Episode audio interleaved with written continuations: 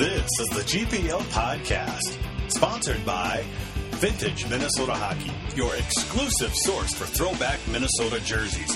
Visit vintagemnhockey.com. Now, here's Hammy, Vigo, and your host, Jupiter.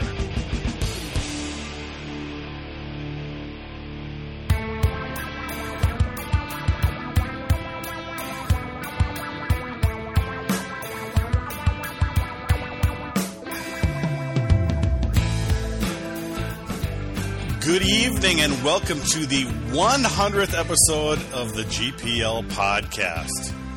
Yes, started back in, boy, 2011, and now we've made it to our 100th episode. And to celebrate the 100th episode, we're bringing back our very first guest that we had on episode number two, good old Frank Mazzocco. Frank, thanks for joining us. Hey, it's okay. I just, you know, I don't. If if I knew back then that I was the first, I forgot about it. I, that was pretty amazing. well, you were the only one I could convince that time. Hey, you want to come do this little podcast? Yeah, I guess so. and you know, it was right after you had started uh, doing radio. I mean, you were oh. you had just started radio. You had just taken your, you know, your sabbatical from Gopher hockey after the TV thing, and you had just started Yeah. up doing radio with Wally. So I uh, and and you and now I remember you you asked me and I said, "Good grief, people! They listen to me like six hours on the weekend. They want to hear more. Have I not said enough?" Uh, it's okay. People like listening to you. You've got a lot of good stories. I've heard quite a few of the stories.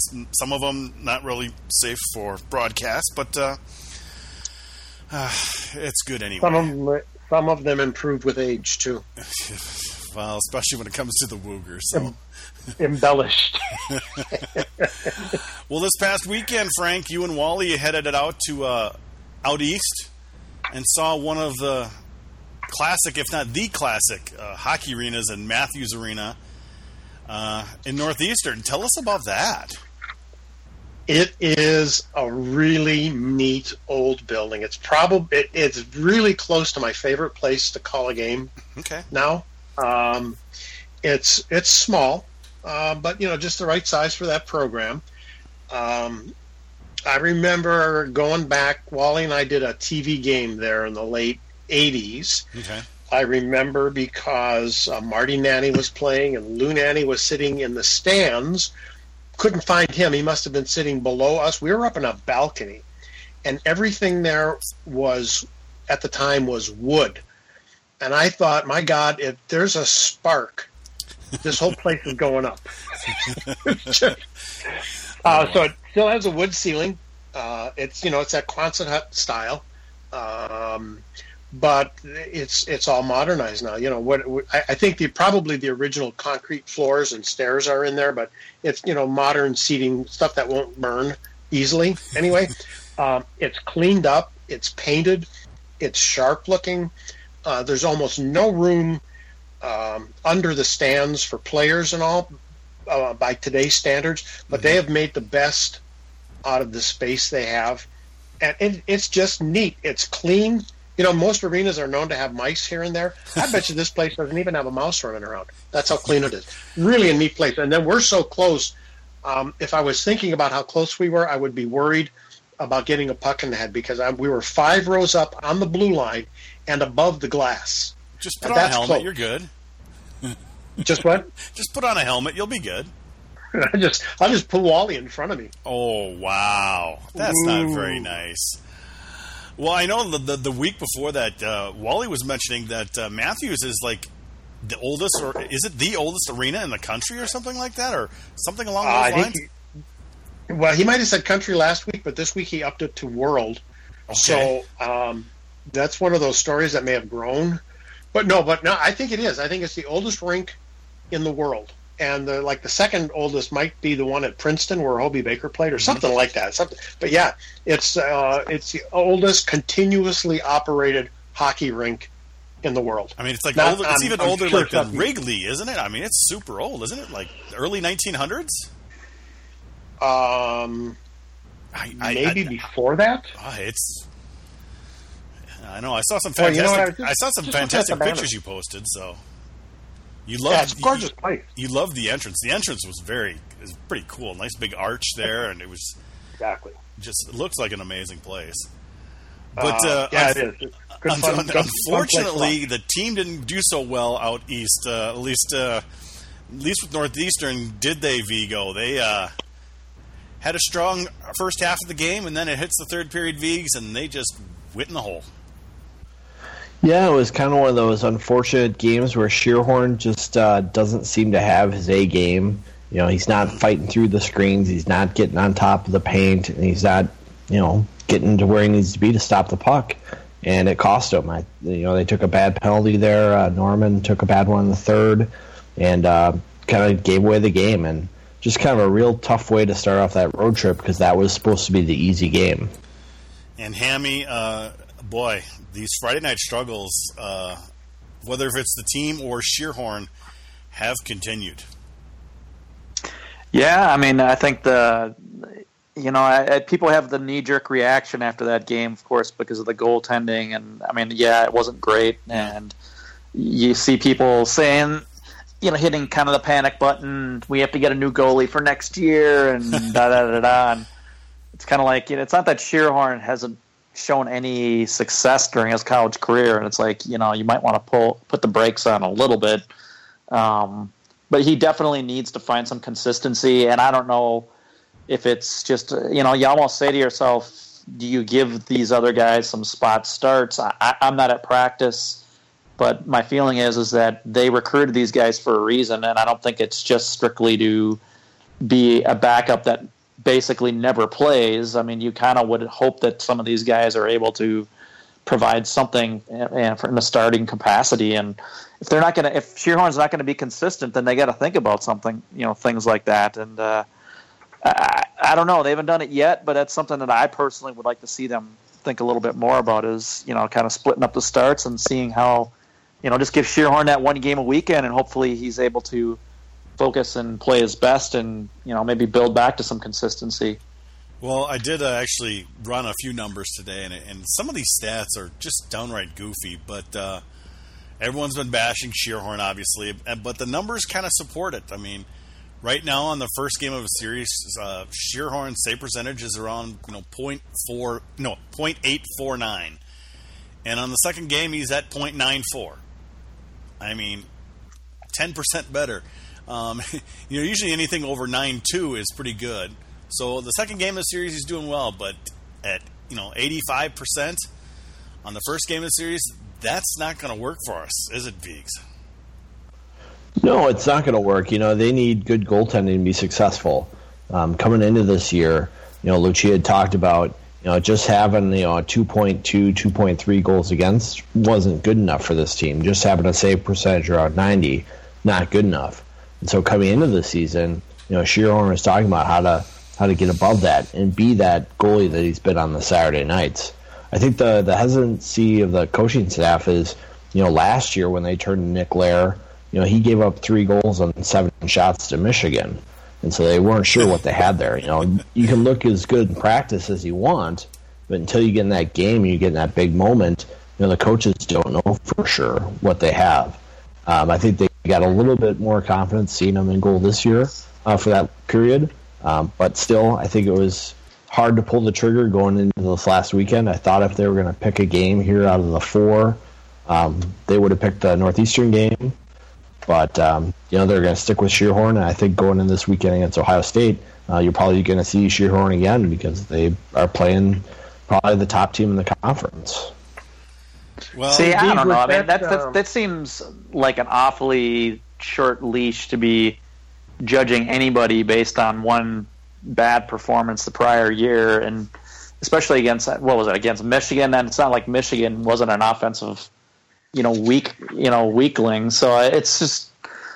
I don't know. I mean, uh, come on. You know, one game. I understand maybe not having confidence in a guy because of it, but at some point you have to give the guy another shot, and especially when the guy that has been starting has been at best, as Jew pointed out, inconsistent. What do you think, Frank? No, I just wanted to check Vig's numbers on um, on Nick Lehr was was that game was that the game at Michigan that he came in and there was already a route underway? Is that Yeah, it was a that? it was an eight three game, and and Lehr came in for a period, and then I think they went But to yeah. coin in the third, or or somebody. Um, Oh, boy. But you know, it wasn't a good look for him. So you know, the first no, it wasn't. But he, Okay. he did have a good look at he did have a good look in Michigan. I guess I'm not used to this. Sorry if I'm jumping on you guys because No, it's just fine. it uh, there's there's a little delay. Um, I, I thought that period that he came in and played in Michigan, he looked okay, given the the the tsunami that was coming in on the Gophers by the Wolverines. I, um, yeah, it's, um, three goals and seven shots is not is not great, but I thought he was okay. But you know, he Nick's a junior, and if he was going to start, um, I I think they would have found a way to spot him to start sooner. I think he's a relief guy, personally, and and I also. I, I'm also a huge fan of Eric Schierhorn. I mean, I just like him as a kid, as a guy. I like him as a, a, a, goalie. Last year, I thought he was really good. I mean, he, was kind of a pressure year for him, being a freshman year, and all of a sudden he's starting every game. Um, but I also think that we're it's going to be more than a game. It, it's going to be more than a weekend before he comes out of the mental woods and really gets back again. Um, you know, the unfortunate part of that is that we only got four games before we go to break, and then you know who knows what rust will settle in again. But I, you know, so give him a even longer leash because I don't think it, it, he's in a mental funk. What he is, and that's just going to take a while. Well, and the thing is, for me, is that if we're not confident in the guys that we have as backups, eh, then that's an indictment on a poor job that they did to recruit goalies. Because to me, if you don't, I mean, you kind of in this day and age, you can ride one guy, but it's just you don't want to risk that. I, I think it's just something that if they're not confident in who they have behind Schierhorn, then i- it's kind of a telling sign that they didn't do a good job to fill up his backup roles. Well, I'm thinking if uh, I you know go ahead, go ahead, Frank. I think we're losing Frank there. well, I- anyway, I, will say that I think it's tough for the, the staff to make that change now and bring in another guy because you know Yeah. Edquist and Woll are at BC and they're both the same class. They're both competing for the for the net. Whereas at the U, you know, someone who's being recruited, they're looking at Schierhorn, who started almost every game last year. You know, that's kind of a tough situation to come into, knowing that you might only have a year or two as the guy. Well, you know, it's not just the goalie save percentage either. I, you know, I, when I was putting together some of those stats, this, you know, today, um, you know, on that game one of the series, they're averaging 4.1 goals a game, four, and obviously four goals against, really close. But in the second game, it's just much tighter all around. I mean, they're only giving up 1.67 goals a game, but they're only scoring 2.8 goals a game. So they're really a goal and a half goal scored less too. So it's it's it's kind of an odd thing. I mean, they're not consistent on the defensive end, and they're not consistent on the offensive end either. Any thoughts on that, Hammy? About well, I mean, I mean, it's just it's just not yeah. his defense. I mean, I mean, the offense is doing really well in those first games. It's just the defense is doing really bad, and then they the offense does really bad, and then the defense does really well. So it's just kind of all over the place. Yeah, I mean, I, I don't know. I guess I haven't been, you know, for me offensively this year, I actually feel pretty good about things. Uh, You know, it's a little bit more the defensive end and the goaltending that's been a little more frustrating. Um, certain defensemen that haven't been consistent, and obviously the goaltending has been up and down. Um, you know, I know it's a team effort when it comes to defense, so I can't just put it all on on that group, but. Um, offensively speaking, um, I, I've liked what we've seen. I don't like some of the tinkering that they kind of do. I, I like. I personally didn't see the need to change anything from Friday to Saturday. I mean, yes, we did win against BC, so you can't complain. But um, I didn't really see the need to make those kinds of changes. I, I didn't think it was necessarily the the line makeup or anything like, like that that necessarily cost them. I just thought that we had a bad performance from the goalie. Well, what do you think about that uh, Sunday game then, there, Hammy? I mean, they did come back and beat one of the top teams in the country, four-two win. Yeah, I mean, I, obviously BC is always a good matchup. They have a lot of talent and skill, so but they are young. I mean, they did lose a lot from last year's team, so I don't know that I would necessarily consider it um, kind of like a typical, like super exciting win over BC. Not that they're crappy by any means, but I kind of look at them a little bit similarly to like North Dakota. I mean, I thought it was great to beat North Dakota and to do well in that series, but I also said at the time that I didn't feel like North Dakota was going to be quite the team that some people just assume that they're going to be. And there's still a lot of the season left, so that remains to be seen to some extent. But I think that we've seen that they're not a juggernaut in their own right at this point. So I just think you have to put some of these performances in that kind of a perspective. And it's great to win though on the road against a good program. Frank, what did you think about the come the the the team kind of bouncing back compared to Friday's game when they were in uh, Boston? Uh, good to see. Not a surprise. I mean, it's kind of mm-hmm. the way these guys yeah. have been, which is, I mean, it's good that they have the bounce back. It is not so good that they've had to bounce back. Um, I think they also caught BC at a good time coming off the Thanksgiving break because they were able to pretty much set the tone of the game and the way they wanted to in that first period. Yeah, they had to hang on a little bit more in that second period, but I think they had the first period, and that was a large part because BC was on break. They played on Tuesday and then you know had the holiday off and didn't play that Friday night, so that was a situation I think that benefited the Gophers and and Hammy, I think I, I am okay with the line changes. There's a couple guys on that team that just it's not only that they're I mean they just haven't been producing for quite a while, and I think he's got to find some combinations. He's got to find some way to get Leon Bristedt to blossom. I mean, he's gone what six, seven games without a point, I think, and he's you know he's should be a point a game guy. So uh, you know, she he's okay, been all right, he's leading the team in scoring, but I think there's a little gap in him as well. Um, you know, Connor Reilly's not rolling. I mean, I, so I, I am okay with the tweaks. Uh, I, I, what I thought was really interesting was that he had the two seniors on that fourth line. well, Which he said was no, Then we just had to find right combinations. But uh, to me, he probably didn't want to say publicly, but I, it sounds to me like a message. I don't know. I don't know the whole thing with uh, Cammy out there, especially where he was. I, I don't know. To me, it seemed a little forced. But you know, you can't. Like I said, you can't complain about the victory. So, um, water under the bridge. well, I'm, I, I'm, pushing for Ramsey up front, though. I, they need some size. I mean, yeah, skill. I know you got to. You have. Um, you know, he he may not be a skill. He's no Hudson Fasching. Probably not a you know real skilled guy, but there's times during the game you just kind of need a thrasher up there. And given got a couple other wingers that aren't producing, well, if he's not going to produce, at least maybe he'll body somebody around and, and make some room for somebody else. What do you think of Ramsey up front there on the first line there, Viggs? Oh, let's go, at least go second line. okay.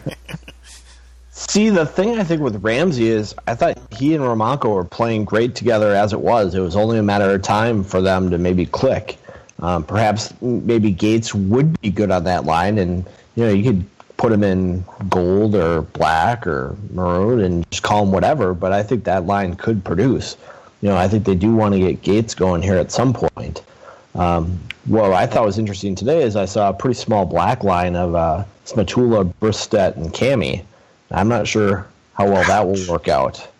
Um, but as Lucia said today, you know the lines are still in flux. I think the only line that's going to stick together here for a while is the Pitlick Sheehy Kloos line, which I thought looked great on Friday night and sounded great on Sunday. It was a little tricky to follow that game in Minnesota. Just remember that Kloos is stagnated. Somebody said that on GPL. He's stagnated. I'm well, like, yeah. Well, he did get the hat trick Friday night, and uh, that was uh, that was lovely. But uh, he he doubled his output for the season. We would like to see him scoring a little more, so hopefully he's kind of gotten it going. Because uh, okay, but he's dinged up number one early yeah, in the year, and yeah. number two, anytime that you're constantly saddled with Cammy, it's kind of like basically carrying around a cement bag on your hip. So you know, Wow. We don't hold anything back on this show, do we? No, we don't. You know, it's for the fans. It's you know we're, we're giving our opinion. Um, we've. Uh, I have no bridges to worry about burning. So whatever. Oh boy, I, I try not to burn any more bridges. I've already gotten in enough trouble with the U. I don't need to get any more trouble. So, you know, what, what can I do? Oh boy. Well, but you know, we've got a question here. I'm, uh, we've got a couple questions to go over. Actually, Tim Hapke, who's always throwing us questions, he wants to know what's up with Norman. Was expecting a big step forward for him this year. Um, Hammy, um, Norman, in and out, but uh, what do you think? No, I mean, I kind of, I kind of agree. I was hoping that, to see a little bit more of a presence out of him this year. I, I thought he, in the the spot opportunities he got last year that he looked pretty solid. I, I think that uh, you know, obviously he wasn't playing in high profile situations where you're going to be getting a lot of points and all that kind of good stuff. But I did expect to see a guy that was maybe a little bit uh, more of a factor this year, and we haven't really seen that. Doesn't mean that he's you know a bad player or anything along those lines, but I'm just saying that you know he just hasn't really stepped up quite as much as I thought he would, and obviously he hasn't played as many games either. But I, I just think that I thought he would be more of a, a lower line presence than what he's been so far. Well, Viggs, he's kind of uh, replaced uh, Cameo a few times. Uh, maybe we'll see Norman this weekend. Maybe Cameo will be on the bench again. Yeah, I mean there are a lot of guys fighting for playing time out, out of those you know lower tier forwards. And one thing with Norman, I think he's got to shoot the puck a little bit more. Um, he just he just doesn't have very many shots on the year. And Vinny Lettieri talked about this today a little bit. Um, you know, college hockey, you've got to learn to get the puck on net, have traffic in front of the net, and then find soft spots to get to rebounds. And it took Vinny a long time to kind of figure that out in college hockey. And I think some of these guys like um, Ryan Norman go through that, and they, they just don't know how to make an impact on the game, five on five, in zone, um, when they're used to scoring off the rush all the time. Frank, do you have any thoughts on uh, Ryan Norman? I'd like to see more of him. Okay. Um, I mean, he's only played four games this year, and you know, I, I for me, and I'll put myself in the group of a fan on this one. I'm, you know, I'm not a scout. I'm not a talent scout. I'm not an expert on that at all. But um, I can't judge a player in four games like that. Um, particularly, I mean, so just from a personal standpoint, yeah, I'd like to see. I mean, if before you really asked me to judge him, I'd like to see more of him. Um, so that's kind of where I go with that. Yeah, makes sense to me. Well, before we a go ahead, oh well, not my show, but I have another player I wanted to bring in the mix. go right ahead. Well, uh, and also put you guys on the spot. Did, did any or all of you catch the post game show Sunday Yeah. and hear Don Lucia say that Vinny Lettieri is playing the best hockey of his career? Uh, I- reaction. I would discuss. I would agree. I, I think he has you know slowly gotten he you know he's been going up the roller coaster hill. Slowly, I mean, through his whole career, I think he's just he hasn't just got plateaued or anything like that. I think he has slowly just kept on creeping up, not fast, anything like that. It's been very gradual, but I I, I like his consistency, and he's just gotten better and better. Uh, Hammy, what do you think about Lettieri? Yeah, I mean, I you know, quite honestly, I was hoping that he would be more of a scorer earlier in his career, but um, he certainly accepted the role that he had um, starting off his college career, and he he's a hardworking kid, and he skates hard. He's a good skater, and uh, you know, it's nice to see him rewarded offensively now. You know that he's a senior. I was kind of hoping to see that sooner because he was a pretty decent offensive player in the USHL and, of course, in high school. Um, but you know, better late than never, and I'm glad that he's seeing success now. Vigo, what do you think about the old Vinny Lettieri? Well, I think it's basically because he's not breaking any sticks this year. that's, that's probably the big thing. Well, what is it- What's it at two or three? I believe right now. Yeah, he's he's not on pace for what he did last year. Last year, last year was fourteen. Yeah. but I, I think he is finding you know spots on the ice for him to be effective. You know, guys do have to figure out ways to generate offense in college hockey, and I think he's starting to get it figured out. Um, and it takes guys longer sometimes than other people, uh, especially smaller guys. You know, because they have to figure out how to dart into space or how to take punishment in front of the net and find the puck. And you know, he's starting to figure it out a little bit. Well, I must say that Vinny Lettieri definitely has a sense of humor about his breaking sticks. You know, I spoke to him about it a little bit last year. He thought it was pretty funny. Um, when he broke his like second or third stick this year, um, even his mom retweeted our tweet on it. So it seems like the whole family kind of has a, a good sense of humor about it, and uh, I think that's great because, hey, the kid's playing hard. Uh, there's no doubt about that, and uh, that's one thing that uh, the blue collar fans like is hard workers, and he works hard. So hey, I'm I'm a fan. So I'm a fan. Well, before we get over to uh, Ohio State, we need to listen to our sponsor, Vintage Minnesota Hockey. VintageMNHockey.com is a proud sponsor of the GPL podcast. Well, what is Vintage MN Hockey? Well, it's kind of the place to get all of your history of Minnesota hockey, from the pros to the minors to the collegiate teams to even the high school teams.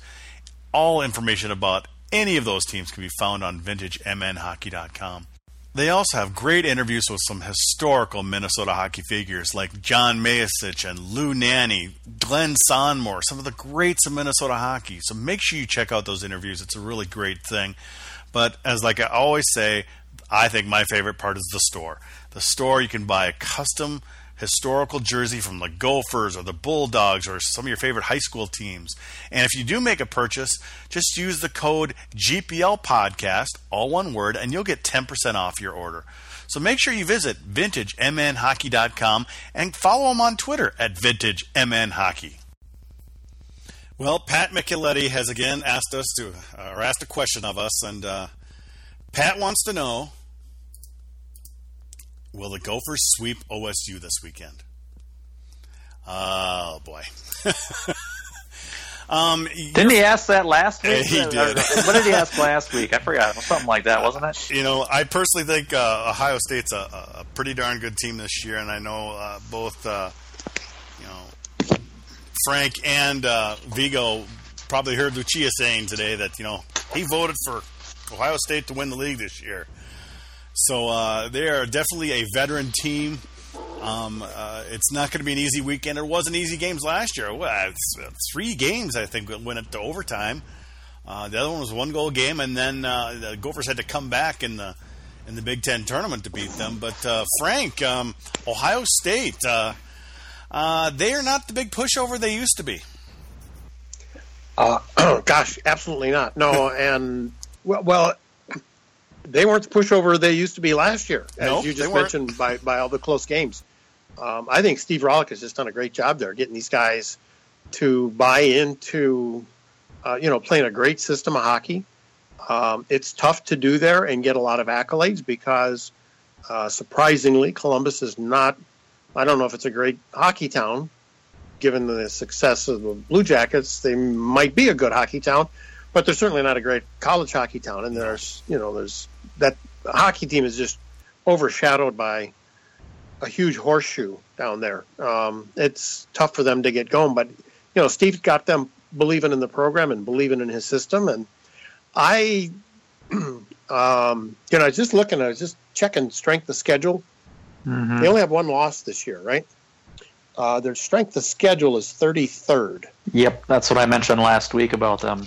So yeah, so I mean that's not that's not a high number, but um, you know what? They're, they're still taking care of business. Yeah, and that's just it. They're winning the games they're supposed to win, and you know what? Minnesota's not always doing that. Oh boy, I just looked back on this whole roster here. This is this is kind of grim. Going backwards now, they've played Rensselaer, Connecticut, Robert Morris, Niagara, Bowling Green. Let's give them a you know, wow. I didn't realize it was this week. It's a bit so, of a pump your tire uh, schedule. well, yeah, that is uh, that's a lot slimmer than I thought. Some cupcakes on that schedule. Surprised they didn't play Eaves' team this year. Ooh. wow. Ooh. Yeah, well, Eve's such a loved guy. Ah, jeez. well, you know what? Northeastern wasn't supposed to be that good either. And and I, I do believe that uh, I was listening to the show, uh, uh, Wally's show with Lucia yet last night, and uh, they had never won in Northeastern, no matter how good or bad they were. So uh, um, at least Ohio State is, is beating the teams they're supposed to be beating, whereas Minnesota's not quite. So uh, I know it's got a light light strength of schedule, but uh, yeah, they're doing it by almost two goals a game. Yeah, yeah. There's there's that. Uh, we saw them last year. They got the guys coming. You know, you got still got Nick Schilkey hanging around. Uh, Matthew Weis. I mean, you know, they've got some quality people in this lineup. Not going to be a pushover, but I'm not sure that these guys are still going to be very happy with the Olympic sheet of ice. Um, and I think early on, that's one of the Gophers' best weapons is that sheet of ice. They know how to handle it. Do they though? I, I don't know. I just I've been so disappointed in their Friday night games that uh, uh, losing by two or three goals wouldn't surprise me unless they you know because you know, it, it's not a rivalry game and everyone's saying they the Gophers get up for rivalry teams and that's kind of I think been one of the problems that that everyone gets up for them and Minnesota doesn't get up for a lot of teams, and you can tell by their record the last ten years.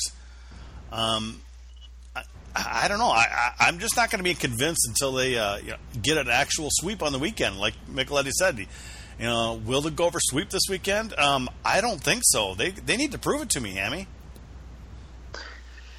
Yeah, well, I mean, obviously they haven't shown any kind of major consistency, so it's kind of hard to go in there with a lot of confidence in saying that uh, they're going to sweep or anything along those lines.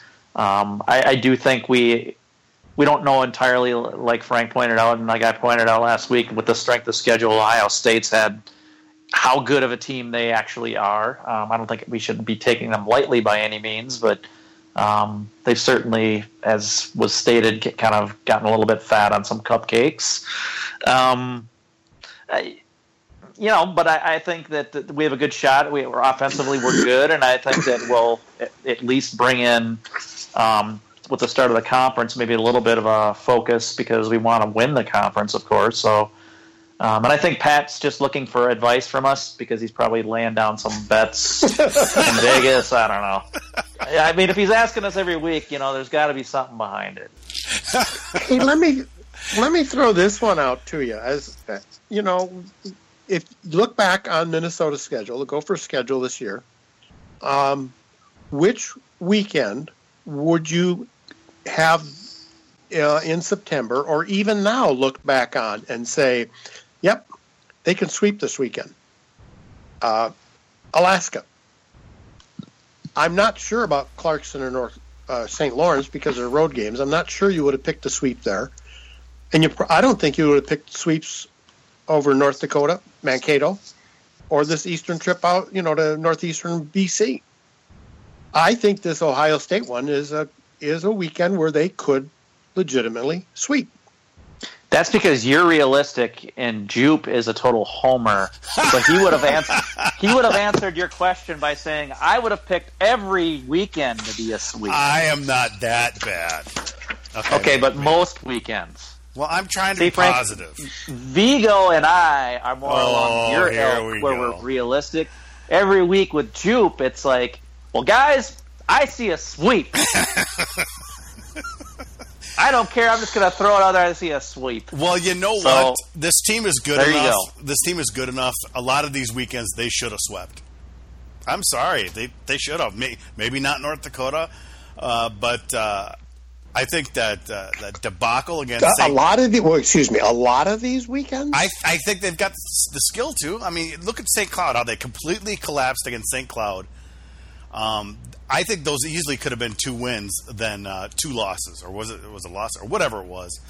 Um, Northeastern, no, I, I, Northeastern's I, not a good team. The question is, which would you have predicted? I mean, yeah, you can go back now and look at games and say they could have won or should have won because you know there was this yeah. bad play or that bad play. But you know, looking at a series going into it, um, you know, none of these were cakewalks or cupcakes or anything like a pastry. I mean, these were these were tough opponents coming through here. I don't know, Frank. I, I just uh, I'm used to a, a higher quality Gopher team. I mean, a team that's ranked in the top five year in year out, and uh, it's been kind of disappointing. Yeah. I'm I, I'm sorry that this team hasn't lived up uh, to any expectations in, in years. I mean, obviously, uh, yeah, they did get to the Frozen Four a couple years ago, but I mean, all in all, the last ten years have not been what I would call Gopher hockey. Jupe right now is just echoing the majority of the posters on GPL that don't realize Boy. parity has come to college hockey. You know, it's you're not going to have a team like Minnesota that's going to have 15 first and second round draft picks, you know, that are all mature and all dominant. Go out there and whoop everybody every weekend. Then please tell me why BC good. can do it. They haven't. They just lost to Minnesota at- at home on, yeah, but on a they've Sunday been afternoon. consistently good for l- more than ten years. I don't know. We're lowering the standards too much, though. I think we've. I don't know. I think th- I understand that there is more parity, and I don't disagree with that. But I don't know. I think that we ought to be at least uh, more consistent. Um, yeah, we did win several league titles in a row, so I mean you can't complain about that. But I also think that there's been a little bit too many struggles at times. There just hasn't been that kind of consistency, and I don't know. I mean, it's just it's been frustrating to see some of this stuff, knowing that they have some of the, you know, the built-in advantages that they do. I mean, they should be doing more better, and it's hard, especially with some of the depth areas that you kind of want to see a little bit more scoring in, and uh, we just haven't seen that as much as we used to, especially fourth line. I think all the frustration though comes down to losing to Yale in the first round when the Gophers had one of their more talented teams, and then losing to a school like Union instead of BC in the final when they did make it. Holy Cross. Holy, Cross, as was well. kind of Holy Cross was kind of the, the beginning of parity. You know, the, the beginning, beginning of seeing fourth seeds beat number one seeds. and it's happened a lot since. It's It not has. a rare thing. We were we were looking for it um, at the regional last year when we thought the the four seed uh, was going to come through, and it it happens kind of frequently. I don't know. It just it just seems like uh, uh, the Yankees of Minnesota are not the same anymore. I mean, you love the people all over the place saying Minnesota is now the fifth best team in Minnesota. That hurts. That shouldn't be the way. It shouldn't be that way, Frank. We should not be the fifth best team in Minnesota. Um, this is uh, this is like global warming. I think the collect, oh, collect. Yeah, I know. I'm not, you asked for big picture. You told me, Kate, could you come on, Frank, and please preach big picture? Um, how much has the the that latest collective bargaining agreement taken? How much cream has it taken out of college hockey? I mean, there's no way to measure that. I don't because you know you have different scoring standards and points per game and you know stuff like that. Um, but I, I just think more players, eh, including and maybe especially smaller players who used to not be able to play in the NHL because uh, because you know, the way the rules were not enforced, and I just think more of those guys are are gone earlier, and it's just kind of tamped everybody down into that parity that Hammy was talking about. So that's why I do believe that parity is, you know, part of that global warming thing that a lot of people just don't quite want to buy into yet. Somebody want to hear uh, agree with me? Please? Well, I definitely think there's a rush to get the top end talent into the NHL faster, and that's hurting the Minnesotas, the BUs, the BCs, the Michigans. I mean, look at Michigan this year. You know, their their roster got decimated. Um, even BC, you know, they lost seven underclassmen to the pros last year, and these guys aren't just going to the NHL; they're going to the AHL for a year or two, and that's really hurt. I think the blue blood programs more than it's hurt. You know, the Ferris State um, the Holy Cross, the Yale, any of the Ivy Leagues, basically. Well, I also think that it comes down to the philosophy that a coaching staff brings to the table. I mean, I, I know that there's that, especially when you're at a school like Minnesota or North Dakota or some of these, or Michigan that can get a lot of these high profile guys. There's that temptation to always go for that blue chip guy that's you know a high prospect in the pros, and um, you know I think that you know we learned several years ago that how that can burn you and actually hurt you for several years in terms of trying to build a team um, when you have that kind of turnover year after year. And that's why I think you've seen this year's class and the seniors.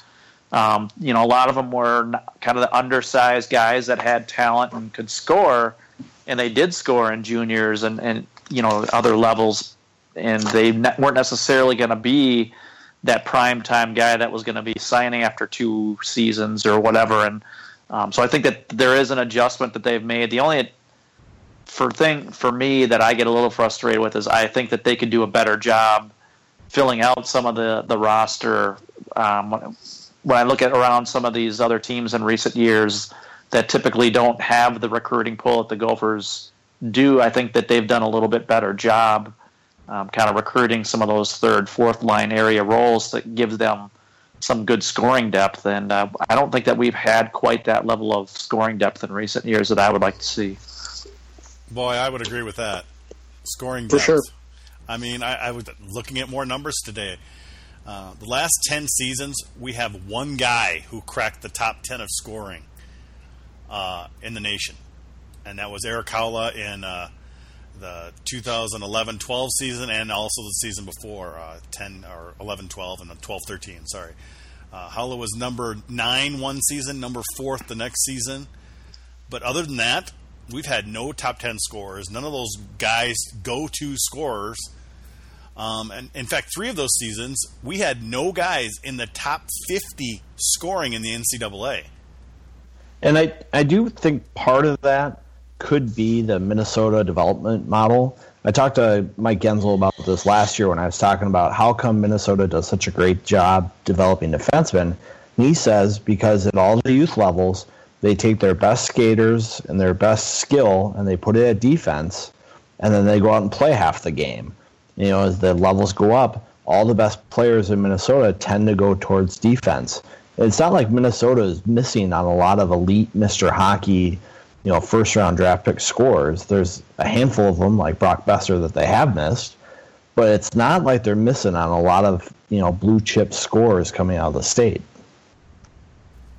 Well, Right, but that's where they need to do a better job in non-traditional areas. I'm not saying So they necessarily they got to find Canada. Thomas Well, I'm not saying that they have to go to Canada or anything like that. I'm not saying they even have to get a guy of the ilk of a Vanek or something to that level, but I do think that they can do a better job. You know, I've always kind of felt like if they're going to recruit a non-Minnesotan kid, you know, that he should at least be on par, if not better, than what they can get locally.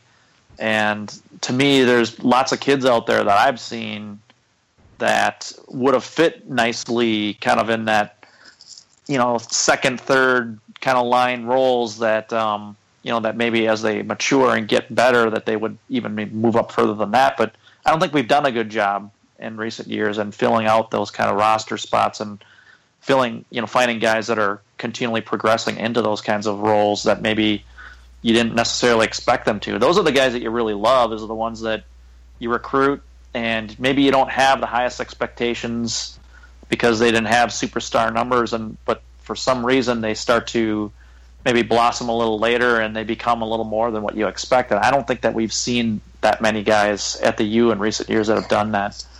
but we haven't really had any superstars, or even close to that. I mean, the last you know, really good go-to scorer was Ryan Potulny, and he led the nation in scoring that year. Um, and then you know, that was it. We haven't seen it in over ten years. Bu- Bjugstad was a pretty good scorer, and, and Haula is a pretty good scorer. Haula You know, was, those- but the- you're not going to see guys who are going to go out and score season high totals like Micheletti did back when he played. You're just not. There's too much defense. There's the goaltending's better. The Gophers play a very difficult schedule. You're just not going to see point totals like that. I Oh, mean, come on. Kloos no, is I that's think that's crap. third. We, we see it all the time. Connor seventy one points last year. Eichel seventy one. Gaudreau eighty. Rylan Schwartz. I mean, we can keep going back. I mean, these kids are still these kids are scoring more points than Ryan Potulny did over ten years ago. I mean, there's scorers out there. I mean, it's just not playing for Minnesota. Well, even those high scores that they have are not like they used to be. Well, and, yeah, you, you know, really Cruz is the the third leading scorer in the NCAA's right now for active scores. You know, Sheehy is almost a point a game player right now. Sheehy is, Um, is the is the top point guy on the team, and he's 36th in the country. He's he's he's How a many of those? I'm just. How many of those are playing in the ECAC?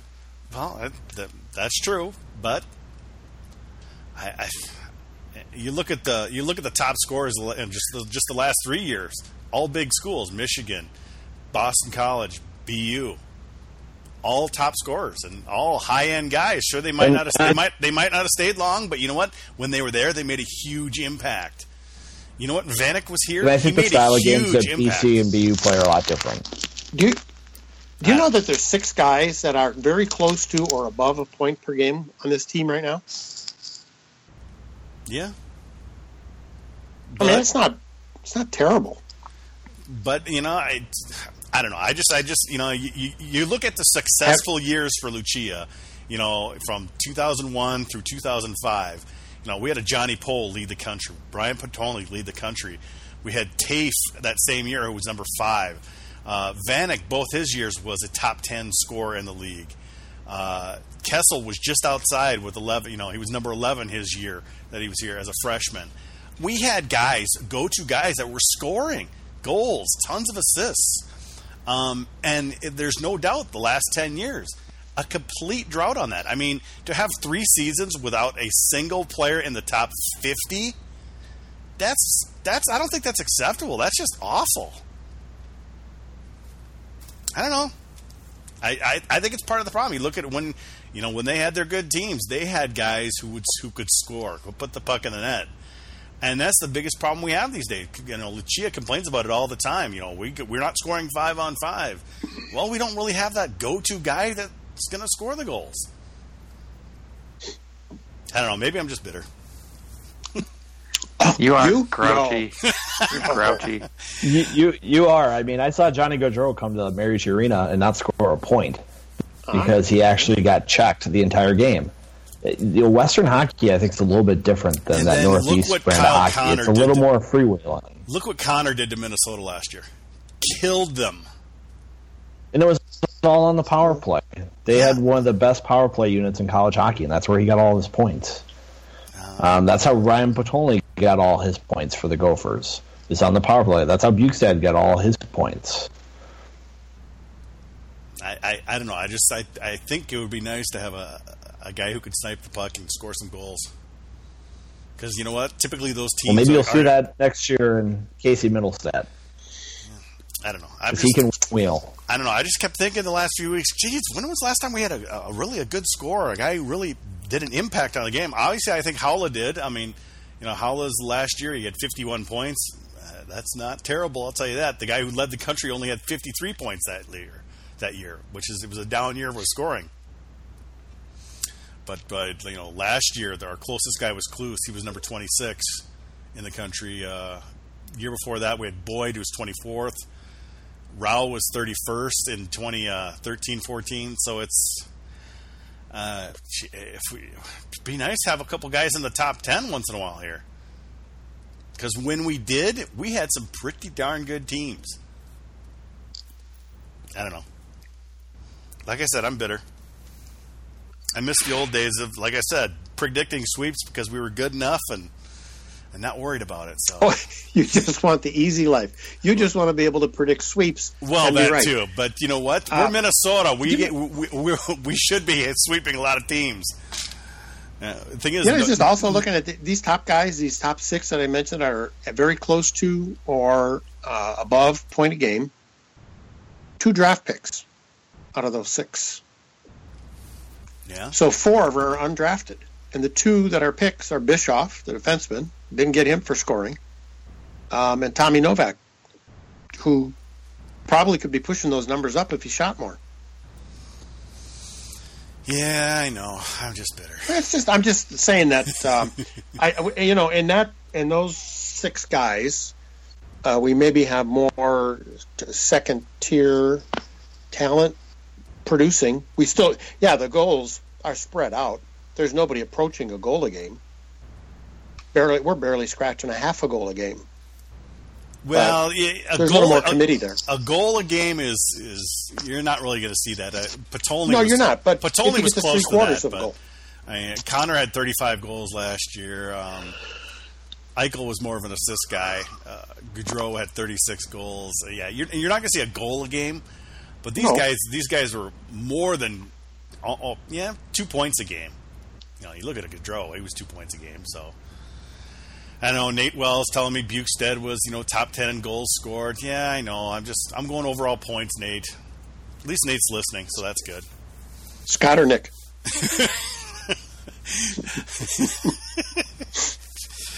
Oh, you know, you know what? Uh, I remember distinctly talking with you, Frank and Wally, post game uh, after that uh, Frozen Four loss in Tampa, when uh, well Nick Bjugstad, you know, literally disappeared. We didn't see him the last month of the year that year. Um, and you know when they were successful that year when they went to the Frozen Four in Tampa, he was successful, but at the end he kind of disappeared. Yeah, I don't yeah, he did. He, did- he I don't know if he had, had a good playoff run when he was here. Yeah. Yeah, I don't know. So, w- w- okay. Would like then- to have him back, wouldn't you? Okay, Frank, how about your prediction for this weekend then? Come on, Minnesota sweep, right? Yeah. Uh, well, there you Yeah. go. I'm saying split. Just to get you guys going. I don't know. You know, I think uh, if How if- does that? Let me ask you, Drew. How does that bumpy road feel now that you're bouncing along off the side of the wagon that you jumped off of? How's that bumpy gravel road feel on your Oh, rear end? I don't know, Does it- it feel any good? It's fine. I, I don't know. I just you know, until they prove they can win on a Friday night, uh, I'm going to be a little skeptical. I, I kept trying to be positive, kept trying to be positive, um, but uh, you know, This, this team has had problems on Friday night for a long time. yeah, I know, but it's it's, it's Long time. Well, maybe we'll see a, a Lehr in goal Friday night. What, what do you think, Viggs? Is this the chance we'll see Lehr, or or if, or will he give or will he give Schierhorn a, a chance again, and maybe do it at Michigan State? What do you think, Viggs?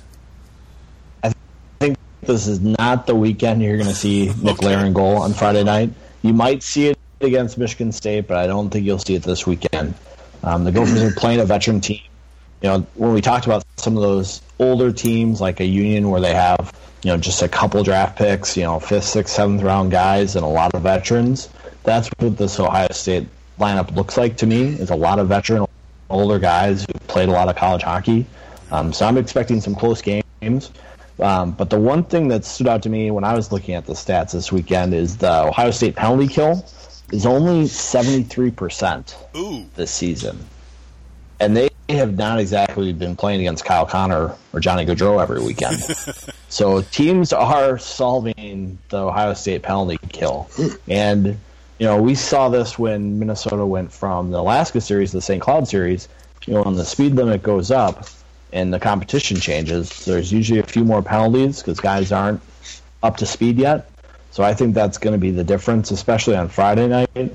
And I think Schierhorn will play well on Saturday. So I'm actually going to see a sweep this weekend. wow. Okay, Hammy, save me here. What do you expect me to say? They're going to sweep? Yeah, I'm not going to go that route. I think uh, we're probably talking maybe like a four point out of six series. You know, like we're going to get uh, a win and then maybe a tie, shoot a loss. I don't, you know, whatever the hell the hell they point this year. I, I can't even remember how they point things anymore with these ties and whatever. But whatever, I- you know, the league. I think we'll get you know four or five out of the six, something like that. Yeah, I'm still not a fan of the strange. Everyone's used to saying four point system. I mean, four points on the weekend, four points. I still haven't even seen them practice shootout at at uh, any of their skates that I've seen. So Uh-oh. they're not practicing even for it. When they did, it didn't help. So why Yeah, bother? exactly. That's what I was about to say. Did it really help them before? I don't think it did. So Oh boy, oh boy. yeah, those shootouts, boy, those things can't go away fast enough. Well, better be For me. careful. You'll have three on three soon. I would rather go that route, to be honest with you, because at least it's somewhat interesting than. Yeah, You know. it's something like a hockey game. You know, I, I I still like the college rules much better than the pros. I like it if you if you lose in that first overtime or that five minutes, you get no points. Whereas in the NHL, you've already got that one point. Just see if you get the extra point. I like kind of the college hockey way. Whereas if you know what you lose in that overtime, uh, zero points for you. Uh, do not pass go. Do not collect two hundred dollars. So I don't know. That's just me. Well, Frank, Yes, sir. thanks for joining us again. My pleasure. This has been about your fourth or fifth time on here, and like I said, you were our first guest on our second episode, and uh, Gosh, I wish you hadn't mentioned that because I was going to say, geez, I hope you don't wait another hundred programs to invite me back Oh. on. But you're right. You uh, all right? All right. All right. All right. That's, uh, that's well, you know it. what? We didn't have you on last season. We kind of took a season off from you. We we needed a break. No, y- you invited me a couple of times, and I ran into I ran into bad conflicts. and I, Okay, uh, well, I wasn't going to so say that. But Well, they were. I mean, I you know I, I'd be on, but you're I a busy guy. uh, I'm you know he- he's- painting a TV antenna. I can't you know. You're a big Yeah, guy. I think he was cutting his toenails or something like that. He had some important thing like that to do. Oh, I could have gone somewhere, his but I didn't. charter flights. I have a I have a pedicurist. I have an assistant to do that. I can't believe it's been five years. It's yeah, yeah. And the FCC hasn't run you out of town yet. That's hey, amazing. This is podcasting. We can say whatever the hell we want, and we have. It's been a fairly clean. It's been a clean podcast so far, but we have been known to drop some f bombs, and or I have at least, and and gotten in Yeah, I trouble. got mad. They got mad. The school got mad at me last year, right? Wasn't that the deal? Was that last year? Yeah, they got mad at you, but they got They got ma- they got more mad at me. Trust me.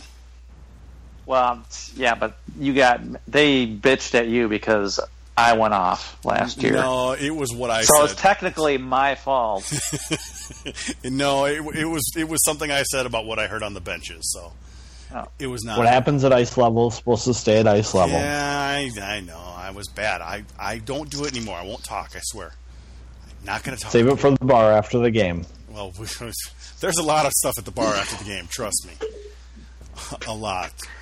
But hey, you know, we didn't really mention uh, Guentzel's son having Oh, such yeah. a nice NHL debut. yeah. Well, I thought it was pretty cool. He thought it was. I pretty mean, cool. congr- congrats! I said it on Twitter, but congratulations to Coach Guentzel and his family, and of course his son for having such a, a great start to his NHL career. You know, I thought it that was pretty cool. It was just a great moment. You know, I to- loved- to- to I loved see his the- reaction. Yeah, the I genuine loved- response from him it was awesome. So Yeah, uh, it was. I was nice touch. Hammy. That was that, that nice touch, Hammy. That was good of you to bring up because it was. Uh, I mean, think about it. If, you know, God, it's my kid, and, and he's there. Like, holy smokes! I mean, it Yeah, it doesn't get a whole heck of a lot better than that. That yeah, that that's good. yeah, it, it was good. Well, thank you, Frank, for coming on. And remember, guys, you guys can always follow Frank on Twitter on at MazPuck. Um, he'll respond to you if you're nice to him. Won't you, Frank? I even get yeah on, on my good days. I even get back at the snarky people. But Keep them honest yeah. during the broadcast. Yes, yes, yes. yeah, that you know what? That's my regret that I I can't do that. I tried to do that the first couple of years, broadcast and and tweet and all of that. I, I just it's it's impossible. I can't keep track of what Wally's saying if I'm paying attention to Twitter. you know what I mean?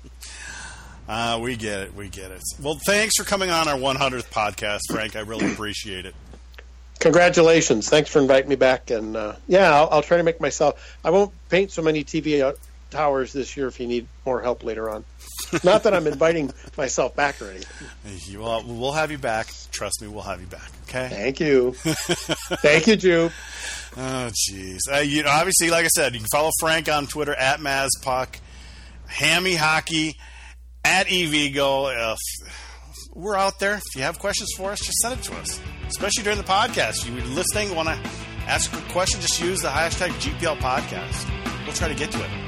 But that's it for the 100th episode of the GPL podcast. We'll be back next week to recap OSU and preview road out to Michigan State. Until then, thanks for listening.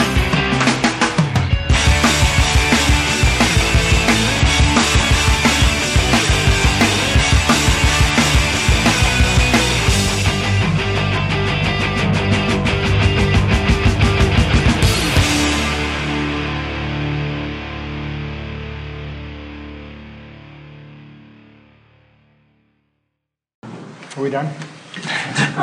You guys have had a pretty good history against Boston College. What is it that brings out your A game? Well, I think a big part of it is you, you know uh, the, the history of their program and the respect that you have. That uh, maybe a little bit that element of fear uh, that I mean you better play well if you're going to give yourself a chance to win. Um, and for whatever reason, I mean, you we had that four four year agreement, and we ended up three on one with Boston College in, in, those games. So, you know, they had some pretty good teams during that time too. But we, we always seem to play really well against them. Play Ohio State this weekend. Uh, what have you seen from them so far? They're a veteran team. I mean, I, I voted them to win the league, and and uh, I mean, whether it's two senior goaltenders, a veteran D, you know, all their guys returning up front. Uh, freshman's coming in, done a really nice job. But you look how the, that team matured last year and really had a good end of the season. Um, and their ability to, to create offense and score, I think that's one of the things that, that I felt that, you know, could really push them over the top. And uh, they're obviously off to a great start. Offensively, they're scoring a lot of goals, and, you know, their goaltending's been pretty good. So, I mean, they're, they're kind of where I thought they would be this year both teams doing uh, pretty well in the power play season, Ohio State and the Gophers. Do you see special teams playing a big factor in well, this weekend? I think special teams always are a big factor. I mean, you look at our sport, and, you know, goaltending and specialty teams determine a lot of who wins and loses games, and um, so we're going to have to be disciplined. We, we don't want to give them too many uh, power plays because, um, I mean, they're skilled. Um, uh, they're they got a lot of returning guys, so they're comfortable in their spots, and they've been doing it for a long time. Um, and and when you play a team that's really good offensively, you've got to make sure you really take care of the puck. So on our penalty kill, you know, face-offs become important to win a draw because you start with everything and then making good clears. There is such a focus on goaltending these close games. Do you have a, a change up this week for Eric going into Friday night? Um, you know what? I don't know. Um, you know, I talked to him a little bit about it. I mean, you know, maybe on Saturdays or Sundays this week we didn't, you know, do a game day skate. Um, Fridays we have. Whether that really matters, I don't know. It's more about just you know playing with confidence, getting off to a good start. I mean, Friday the first goal goes off, somebody goes in, and you know, so that's a tough way to start first shift into the game. But um, um, you know, we we got to have that consistency, you know, and, and he knows it. And uh, you know, the, the, the positive thing, you just you never see him going a, a, a, prolonged slump, but you know, he always rebounds if he has a tough game. But now we got we got to even out the highs and the lows. Your five on five scoring's improved a lot over this past weekend. Seven of the eight goals coming on even strength. What do you really just like about the even strength game now? Well, I mean, we we um, generated more opportunities. I thought that uh, you know we've been moving our lines around you know more so than usual and trying to find the right combinations. I thought we did a better job of you know playing a little bit more north south and playing a little bit more pace, um, and and which helps us create more scoring opportunities. So hopefully that will continue. Pitlick, Sheehy, Kloos looked pretty good together. Does yeah, seemed to be a fit. Yeah, I mean, I, I thought that uh, uh, you know you could tell that Rem hadn't played in a couple what three weeks. Um, you know, for that first game. But I thought as that Northeastern game, as the game went along, he got better as that game went along, and then that just carried over to Sunday's game against uh, Boston College. I thought he played with you know good pace. He was involved in the game, involved in scoring chances, um, and and we need that. I mean, you know, he's sitting. Um, offensively, I think he can, you know, produce and uh, playing with Kloos and and uh, Sheehy's going to get an opportunity to do that. There's been a lot of highs and a lot of lows so far this season. Where's this team entering Big Ten play? Six, four, and two. And where does where do you think it needs to be? Uh, you know what? We easily could, you know, have a couple more wins on our chart, right? Eight. I mean, we could easily have eight wins, but you know, then you win some close games too. Um, you know, I always say that, uh, you know, you get what you earn, and right now we've earned six, four, and two. Uh, I think that we have to have that consistency factor. Uh, uh, our specialty teams have been pretty good. Uh, I've been I've been happy with that. Um, we've we've got to get Eric to play consistent, you know, night in and night out. Now I think that's that's the, probably a real key for us. Um, and then uh, you know we'll probably continue to move guys around on. Or, up front, we'll probably continue to move guys around on the back end because you know on defense there's seven guys fighting for six spots, and you know we've played 14 forward so far, and we're still I don't think we're set on you know the magical which threesome should play together. And part of that just you know even though we had a lot of returning guys, it's it's you know you remove Hudson and you know you got a couple left-handed guys come in and you know how how, how do you you know put them back together this year? So year four of the Big Ten, is this the best you think it's been? Pardon? Year four of the Big Ten? Yeah, I, I don't think there's any question that, uh, you know, uh, Penn State, uh, you know, their, their program is a mature program now after half a dozen years, and, um, you know, Ohio State's built theirs up too. I mean, the, the start that they've had, Michigan's always Michigan, you know, Wisconsin's back on the way up like we all expect them to be. You know, Michigan State, you know, showed a lot going into North Dakota and winning and tying. Um, you know, we, we played some good teams. You know, I, I'm not all that disappointed where we're at, considering, you know, we've had eight games on the road, four at home, and, you know, the quality of the opponents that we have played. You know, it's only four home games, is it much home ice advantage right now yet? Well, I think there's always a home ice advantage. I, I think you- you're more comfortable playing in your own rink, and you know you're sleeping in your own bed, and you have your home fans. So I think they can give you some juice. But you know, I think we've also shown that you know we can win on the road, which is important. All right. Thanks. Okay. Thanks. Dissipate a little uh, no shave November there. Yeah. Coming off tonight. A little bittersweet, I think. I'm ready to shave it though. Had enough. Why? Good. You like it? Mm-hmm. Thanks, great. Why shaving it? It's the end of November. Coach said I have till the first, so Coach's role, Yeah. take it off? Yeah. Did you win the beard growing award on the team? Or? yeah, I think so. Everybody Everyone else- else was sort of brutal, I think. No one really made it, honestly. I think Grammer has a mustache, that's what it. You guys are kind of moving on, uh, non-conference into Big Ten play. A lot of close games with Ohio State. What challenge do they present for you guys?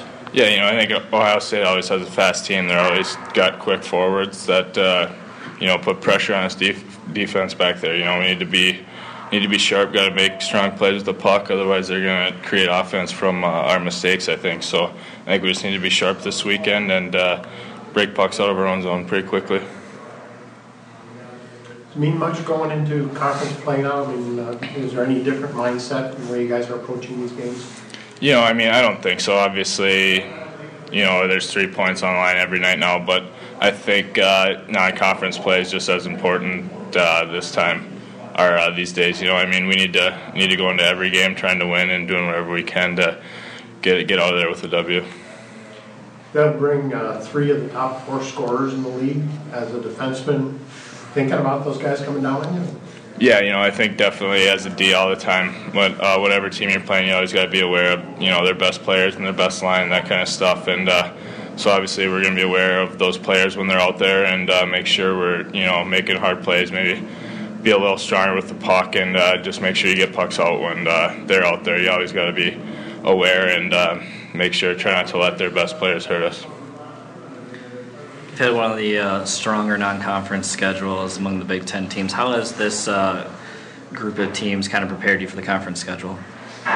Yeah, you know, I think we've always sort of had a pretty tough non-conference schedule. I mean, you know, we play a lot of it in, in-state teams, non-conference, and they're always good competition and good rivalries. You know, so I think uh, just uh, experiencing that, especially for some of the younger guys we have, is uh, important. You know, going into conference play, they got got their feet wet a little, and uh, now now we're ready to go for the home stretch. Past few weekends, it's been a little tale of Friday night struggles, coming back, bouncing back on Saturday. What do you need to do as a team to kind of just uh, even that out on Friday? I mean, I wish wish I knew. You know, obviously we would have changed it already, but I think we just need to go into Friday and have confidence. You know, just do whatever we can and know that. Uh, I think we've been in the games Friday and just sort of fell apart towards the end. I think we need to just stick with it for a whole 60 minutes and uh, just keep that in our head. Eric Sherr was Mr. Consistency last year, not quite so much this year. Um, What, how are you guys addressing that in the room? How- you Talking to him, what, what kind of thought process is going through I on, mean- on his ups and downs? Yeah, you know, I think we're just sticking sticking with him. You know, we know he's a great goalie, and we know he's going to find his stride. We just uh, hope it's sooner than later. You know, and I think uh, we just need to keep supporting him as a group and uh, as defensemen. Got to know that uh, he's going to bail us out a lot, so we need to get get down and block some shots for him. You know, too, and and uh, I mean, it's a team game. We all got to be there. It's on all of us, not just one person. You know, I mean, we all mess up creating a chance for them. So, I mean, I think we just need to stick together and uh, keep supporting them. So uh, how does it feel to be named Big Ten Second Star of the Week? Uh, it's, it's good. It's, it's an honor, obviously. Um, I work hard for it every single week with uh, my line mates and the rest of my team, so I'm not really too worried about it. It's just something on the side. But um, I was happy to get a win in BC with the guys. What are you looking forward to this weekend against Ohio State? Uh, just testing our ability now. We're, we're getting into conference play, and um, Ohio State's a great team this year. They're having a heck of a year, and uh, really testing our ability here and seeing if we can be consistent. If I can go back to your award, your coach told our vast radio audience last weekend that he thought you were playing your best hockey of your career. How does that fit into what you're thinking? Well, it helps that my linemen are playing well too, and um, we got some chemistry between the guys. So um, I'm just, just trying to get to the right areas, and they're always feeding me in the right spots. So uh, when they when they play well, they make me look good. So it's definitely not individual effort; it's uh, all around. So what are you doing different? Uh, just getting to the front of that, like my coach always wants me to do, and trying to get more shots on that. Are you getting more scoring chances this year than years past? Yeah, definitely. Just because I'm getting uh, away from the habit of just staying on the perimeter. Um, uh, whenever the D have the puck or it's in the corner, I'm trying to stay either in the soft areas or right in front. So hopefully it hits off me or I get a rebound. So that's what I'm trying to do more. Where is this team? En- where is this team entering Big Ten play? Where does it need to be? Uh, right now, everyone's equal. Everyone's having their, their good starts with non-conference play. Um, it's it's up for grabs right now. It's just who can start off the, the conference play right and on the right foot and just stay consistent throughout all the games. Have you kept an eye on Ohio State? Uh, Sorry. I, I have seniority over here. Have you paid any attention to Ohio State? You know, we've been in non-conference for so long. Um, got any inkling on what they're going to be like? I just know they're they're great off the rush. They uh, they have great offensive ability. Uh, they can shut down defensive uh, in their defensive zone. So I mean they're a great team overall, and we just gotta be confident in our ability and and stick to what we do right. And I think we'll like our results. Has it been tough uh, changing up the lines a little bit, or has that just kind of been business as usual, being with new centers kind of every other week? I know they're trying to find a good offense, or is that just kind of been a, a, a, normal thing right now in practice. You're used to it being a D1 athlete. Yeah, that's just how uh, how it goes sometimes during the seasons. You just gotta the, find the right lines for the end of the year because you know. Um, you try whatever you want during the year, but at the end you need to know uh, who plays good with who. So right now you just uh, playing with whoever and just uh, bring your strengths to the table and trust the people around you, and that's all you have to worry about. It's kind of been a uh, tale of two nights the past few weeks where Friday is uh, been lost on Saturday, come back to it. What does this team need to do to have a better Friday night? I think just winning the third periods. We've we've come out strong uh, two periods in a row. Um, a lot of Fridays, and the third one we just give away. And um, it's just being mentally strong there. Uh, it's not that we're playing bad hockey on Fridays. It's just that we can't finish it off all 60 minutes, or if it takes longer to go into OT. Um, we just got to stick to what we're good at and look at games like North Dakota on Saturday or BC on Saturday, and and uh, find out what we did right there and bring that to every Friday night. Is there a different mindset from Friday to Saturday? Uh, t- I mean, when you lose Friday, you definitely there's there's no excuse. You got to go out there and win Saturday, and but then when you win Friday, you want to get the sweep Saturday. So um, there's always a winning mindset on Saturday, whether you win or lose. But you want to try to get that win Friday night and just push for that sweep. Last year, uh, Eric Schierhorn was Mr. Steady, Mr. Consistency. Not so much this year. What what have you guys talked about with him in the room uh, during his up and down swings? Uh, I mean, goalies have a different mindset. They're um, they just kind of have to worry about themselves and getting them ready for the game. I, I trust Eric um, day in and day out. It, it, happens to goalies sometimes when you have uh, shaky games, and uh, I'm not blaming him at all. It's, it has to do with us too, leaving him out to dry sometimes. Um, he's a great goaltender, one of the best in the league, and I I trust him throughout the season. I know he'll be there in the end. Uh, five and five production has gone up just this last weekend. Seven to the eight goals in the weekend coming uh, even strength. What was the key to having that uh, stat go up? Uh, we're trying to limit our turnovers on the blue lines, and then once we don't have a play, make sure we get in deep and stay on the forecheck and make sure we, we stay on top of pucks, use our D, get to the front of that, and just uh, just push in front of that, and hopefully rip home a rebound or just doing the little things. Um, I, I, mean, you can't really just win off a power play, so being a good five on five team is, is uh, very important. I think that's one of our main aspects we're trying to improve on day in and day out. Looked like the team was handing out some awards there at the end of practice. So you guys kind of moving on from non-conference into conference, and yeah, the awards just for like first goals, and um, Kloos had a hat trick last week, and so that was great for him. Uh, so we just always do that for people's first goals, or if Kloos got a hat trick like that. So that's what those awards were about. All good. Thanks. Thank you. Thanks. Thanks.